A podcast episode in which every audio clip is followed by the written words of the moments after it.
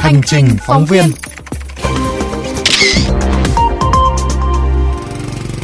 Ở kỳ 1 và kỳ 2, nhóm phóng viên của VOV Giao thông đã thâm nhập thực tế, điều tra những thủ đoạn móc ví người đi đường của một số tiệm sửa xe dọc hai bên quốc lộ 1, đoạn qua địa bàn huyện Bình Chánh, thành phố Hồ Chí Minh. Chỉ đến khi tiếp xúc với các nạn nhân, những người mà các tiệm sửa xe này coi là con mồi để móc ví, chúng tôi mới hiểu tại sao việc xử lý các đối tượng này lại khó đến như vậy. Tâm lý lo sợ, ngại trình báo và không muốn bị kiếm chuyện đã khiến người đi đường tặc lưỡi cho qua. Những phàn nàn bức xúc liên tục được gửi về kênh VOV Giao thông từ thính giả, độc giả, mong muốn làm sao chấm dứt triệt để cả tình trạng rải đinh lẫn phá xe. Nhóm phóng viên đã liên hệ với công an huyện Bình Chánh để làm rõ hơn vấn đề. Sáng ngày 22 tháng 3 năm 2021,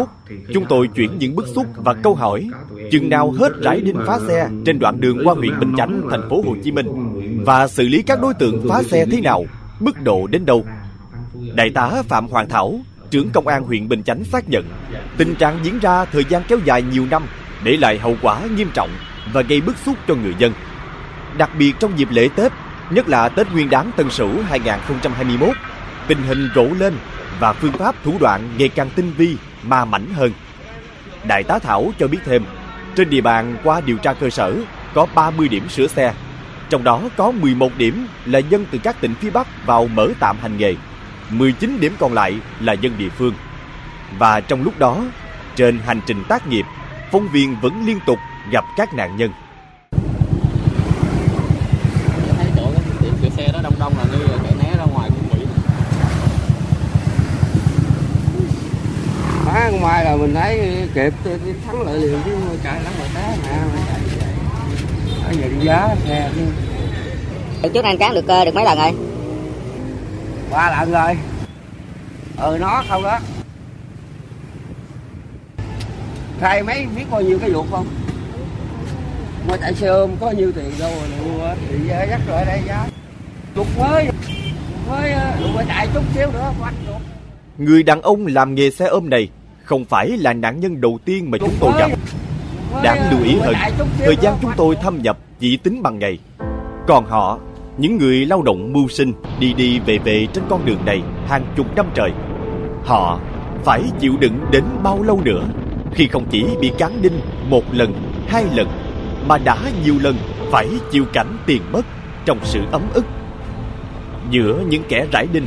và những tiệm phá xe thật khó chứng minh mối quan hệ. Song những gì chúng tôi thu thập và người bị hại đều thấy rõ được, cả hai đối tượng này song trùng lợi ích, đang ký sinh trên đường quốc lộ, kiếm lợi từ việc bòn rút tiền của người đi đường.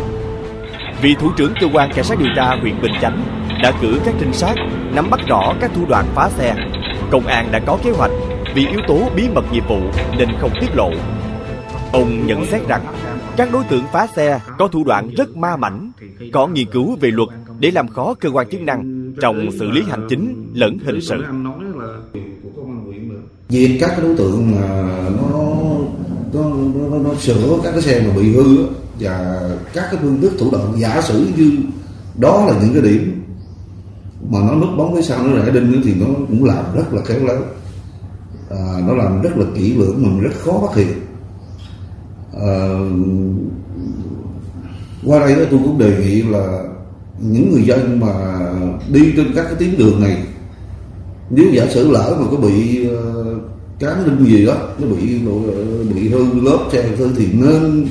có một cái là là cộng tác với cơ quan công an địa phương bằng cách là trình báo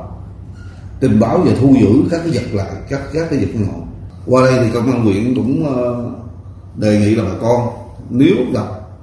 tình trạng mà các đối tượng mà nó rải đinh nó o ép để thực hiện các hành vi đó thì bà con nên tìm một cách để liên lạc đường dây nóng đó là số điện thoại 028 376 09 069 18 Khi phóng viên VOV Giao thông đặt vấn đề, cơ quan công an địa phương có phần chưa quyết liệt dẫn đến tình trạng rải đinh phá xe. Đại tá Phạm Hoàng Thảo tiếp tục nhấn mạnh, công an huyện Bình Chánh dưới chỉ đạo của công an thành phố Hồ Chí Minh đã có biện pháp rất quyết liệt đối với các hành vi trên. Song trên cương vị người làm công tác điều tra tố tụng nhận thấy rằng rất khó khăn để xử lý đúng theo luật, phải đủ chứng cứ và quy trình. Thì đó Trúc đã ờ, phạt ba trường hợp sửa xe là dưới hình thức là hộ kinh doanh mà không có giấy, không có giấy chứng nhận. Đó, thì mỗi trường hợp vậy là hai uh, triệu rưỡi. Ông Nguyễn Vũ Hạnh Phúc, Chánh Văn phòng Ban An toàn giao thông thành phố Hồ Chí Minh khẳng định đã nắm được tình hình và đã tăng cường chỉ đạo Ban An toàn giao thông huyện Bình Chánh tập trung giải quyết. Tuy nhiên, trong khoảng thời gian nhất định, tình trạng trên vẫn tái diễn, gây ảnh hưởng trực tiếp đến người tham gia giao thông. Ngoài cái việc xử lý hành chính, chúng ta cũng phải có cái biện pháp là răng đe, à, giáo dục, thậm chí cả đến xử lý hình sự nếu à, À, cần thiết và đủ các yếu tố khác. Thì qua trao đổi thì à, công an huyện Bình Chánh cũng có cung cấp thông tin là trong suốt thời gian vừa qua thì trên cái tình hình chung đó thì cũng đã mời gọi, bắt làm cam kết đối với các cái à, trường hợp mà là có cái điểm mà sửa xe dọc theo cái tuyến quốc lộ. Và đồng thời cũng đã xử lý một số trường hợp. Tuy nhiên thì cái yếu tố mà xử lý hình sự thì đến nay chúng ta cũng chưa xử lý được. Mà chủ yếu là xử lý hành chính nên một số cái đối tượng nó cũng còn cái chưa có cái tâm lý vẫn còn cái tái phạm sắp tới ngoài vấn đề trật tự an toàn giao thông Ban An toàn giao thông sẽ làm việc với Ủy ban nhân dân huyện Bình Chánh để chỉ đạo sát sao hơn và phải vào cuộc lập chuyên án, không chỉ điều tra dọc tuyến quốc lộ 1 mà còn trên các tuyến quốc lộ khác. Còn theo luật sư Nguyễn Đức Chánh, đoàn luật sư thành phố Hồ Chí Minh, hành vi của các đối tượng phá xe là hành vi cố ý gây hư hỏng tài sản của người khác là khá rõ. Vì vậy, tùy vào tính chất, mức độ thiệt hại của tài sản những người bị hại thì các đối tượng này có thể bị xử phạt hành chính hoặc truy cứu trách nhiệm hình sự. Trong trường hợp mà giá trị tài sản của những người bị hại mà trên 2 triệu đồng trở lên thì những đối tượng này có thể bị truy cứu trách nhiệm hình sự theo điều 178 của Bộ luật hình sự 2015 sửa đổi bổ sung 2017. Nếu giả sử như trong trường tình huống là cái giá trị tài sản này dưới 2 triệu đồng nhưng mà đâu những đối tượng này đã bị xử phạt hành chính hoặc là đã bị truy cứu trách nhiệm đã bị kết án tù chưa được xóa án tích hoặc là những hành vi này gây xấu đến an ninh trật tự à, địa phương thì những hành vi này có thể bị truy cứu vẫn có thể bị truy cứu trách nhiệm sự theo điều 178 Bộ luật hình sự 2015 sửa đổi bổ sung 2017 còn những trường hợp khác ví dụ như là giá trị tài sản dưới 2 triệu đồng thì chỉ dừng lại mức độ bị xử phạt hành chính mà thôi.